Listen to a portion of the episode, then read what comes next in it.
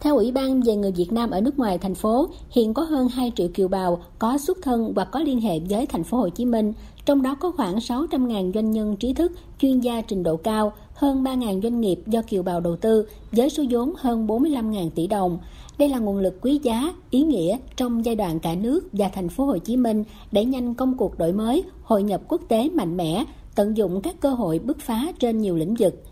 Tại buổi gặp gỡ các kiều bào tiêu biểu mừng xuân Quý Mão 2023, Phó Bí thư Thành ủy Thành phố Hồ Chí Minh Nguyễn Văn Hiếu cho biết, kinh tế thành phố phục hồi sớm hơn kỳ vọng, quy mô, tốc độ tăng trưởng các ngành, lĩnh vực cơ bản đạt trạng thái trước khi Covid-19 xuất hiện. Để làm được điều này, không thể thiếu sự đồng hành của người Việt Nam ở nước ngoài với tấm lòng luôn hướng về quê hương.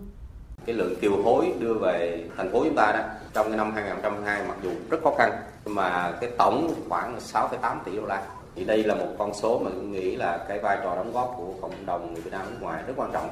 chứng kiến sự đổi thay và phát triển của thành phố Hồ Chí Minh sau dịch bệnh, bà con kiều bào về quê Tết năm nay đều phấn khởi. Ông Nguyễn Ngọc Luận, kiều bào Australia, nhà sáng lập cà phê nông sản Midmore cho biết, ông sẽ nỗ lực hỗ trợ đầu ra cho nông dân thông qua chế biến sâu, tạo thêm nhiều sản phẩm mới lạ, hạn chế câu chuyện được mùa mất giá. Sản phẩm của công ty chủ yếu từ các loại nông sản Việt Nam như cà phê, thanh long, xoài, dừa và đã có mặt tại các thị trường khó tính như Mỹ, Nhật, châu Âu. Hiện nay, công ty liên kết thương mại toàn cầu do ông Luận làm tổng giám đốc đang triển khai kế hoạch mở rộng sản xuất tại huyện Củ Chi, thành phố Hồ Chí Minh trong năm 2023 bằng nguồn đóng góp của nhiều kiều bào, ông Luận chia sẻ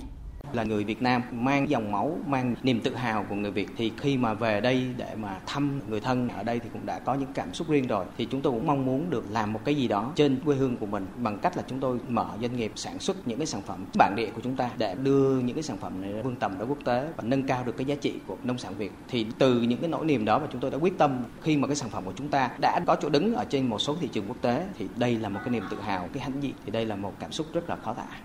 để góp phần giúp thành phố đẩy nhanh tốc độ phát triển trên các lĩnh vực, các trí thức doanh nhân là kiều bào không chỉ cống hiến cho đất nước nguồn lực về vốn đầu tư mà cả kinh nghiệm, kỹ năng, công nghệ tiên tiến hiện đại. Doanh nhân Phan Thị Hường, kiều bào Thái Lan, giám đốc công ty Văn Minh AB cho biết, bà mong muốn đưa công nghệ tàu cao tốc dùng năng lượng sạch, đảm bảo môi trường về Việt Nam – theo bà, công nghệ mới này không cần giải phóng mặt bằng nhiều, được xây dựng trên cao và phù hợp mọi địa hình. Đặc biệt, tấm kính năng lượng tàu cao tốc làm từ khoáng sản silic hay khung thép trên cao có thể sản xuất tại Việt Nam giúp tiết giảm chi phí rất lớn. Nói chung á, là tôi mong muốn là những kiều bào như chúng tôi là những kiều bào đã được sống ở nước ngoài, học tập ở nước ngoài sẽ có những cái đóng góp tích cực nhất, thiết thực nhất cho Việt Nam mình. Ngoài ra nữa thì cũng sẽ đầu tư bằng nguồn vốn của mình, nguồn vốn của những tập đoàn mà mình đang làm việc về Việt Nam để sản xuất những cái sản phẩm có giá trị công nghệ cao, có giá thành thấp và nó có hiệu quả.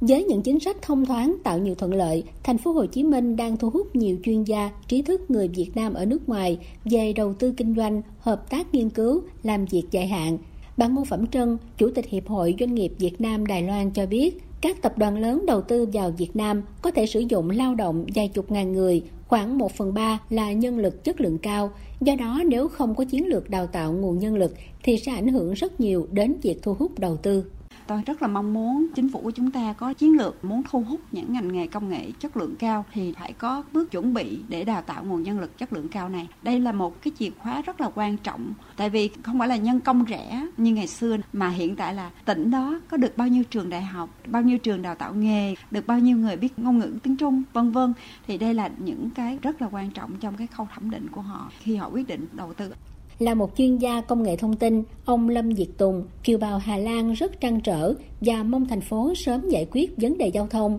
vì tình trạng kẹt xe vẫn còn rất nhiều. Về chuyển đổi số, ông Tùng cho rằng cần có một tầm nhìn tổng thể, phải có kiến trúc sư trưởng để kết nối các hệ thống công nghệ thông tin với nhau. Cũng theo ông Tùng, từ dịch vụ công một cửa, cần phải tiến đến dịch vụ công không cửa, mọi thứ làm qua mạng. Ông muốn giúp cho thành phố và sẵn sàng đặt bàn tay, khối óc của mình vào việc này. Nếu mà thành phố kết hợp được giữa tư nhân và các doanh nghiệp tư nhân tham gia vào cái phát triển dịch vụ công thì tôi nghĩ rằng nó sẽ nhanh hơn. Và hiện nay mình vẫn chưa có cái cơ chế là tư nhân tham gia vào cái dịch vụ công và tôi nghĩ trong thời gian tới đây thì lãnh đạo thành phố nên cùng với tư nhân để mà làm cái việc đó. Theo nhiều doanh nghiệp, doanh nhân kiều bào, để thu hút đầu tư của doanh nghiệp kiều bào, đồng hành cùng các doanh nghiệp trong nước phát triển kinh tế đất nước nói chung và thành phố Hồ Chí Minh nói riêng, nhà nước cần tiếp tục hoàn thiện khuôn khổ pháp lý, sửa đổi, ban hành luật quốc tịch, luật đất đai cho phù hợp với tình hình thực tiễn. Riêng Ủy ban về người Việt Nam ở nước ngoài thành phố cần nâng cao hơn nữa hiệu quả công tác về người Việt Nam ở nước ngoài. Năm 2022, tuy còn nhiều khó khăn do dịch bệnh, nhưng Ủy ban vẫn chú trọng tổ chức các hội nghị, hội thảo, diễn đàn, quan tâm tháo gỡ khó khăn cho kiều bào, giới thiệu với doanh nhân người Việt ở nhiều nước những lĩnh vực mà thành phố ưu tiên đầu tư. Ông Trần Đức Hiển, Phó chủ nhiệm Ủy ban về người Việt Nam ở nước ngoài thành phố Hồ Chí Minh nói: sự đóng góp của kiều bào đối với thành phố Hồ Chí Minh thì rất nhiều lĩnh vực. Thì chúng tôi à, đang hoạt động giống như là một cái cầu nối để liên kết giữa kiều bào giữa doanh nghiệp của kiều bào ở ngoài nước với các doanh nghiệp ở trong nước tạo cái điều kiện giao thương giữa Việt Nam với các nước đặc biệt là những nơi mà có đông kiều bào sinh sống. Những ngày này, người Việt Nam ở nước ngoài trở về thành phố Hồ Chí Minh mỗi lúc một đông, sự có mặt của bà con làm cho không khí Tết thêm ấm áp nghĩa tình. Trong những buổi chuyện trò, nhiều kiều bào chia sẻ, Mỗi lần về Việt Nam lại thấy thành phố Hồ Chí Minh một thay đổi, nhiều công trình được xây dựng, xe cộ nhộn nhịp và tràn đầy sức sống. Mặc dù còn nhiều khó khăn, nhưng họ tin rằng với khát vọng dương lên trở thành một đô thị thông minh, trong tương lai không xa, nơi đây sẽ là một trong những thành phố lớn mạnh của khu vực và thế giới.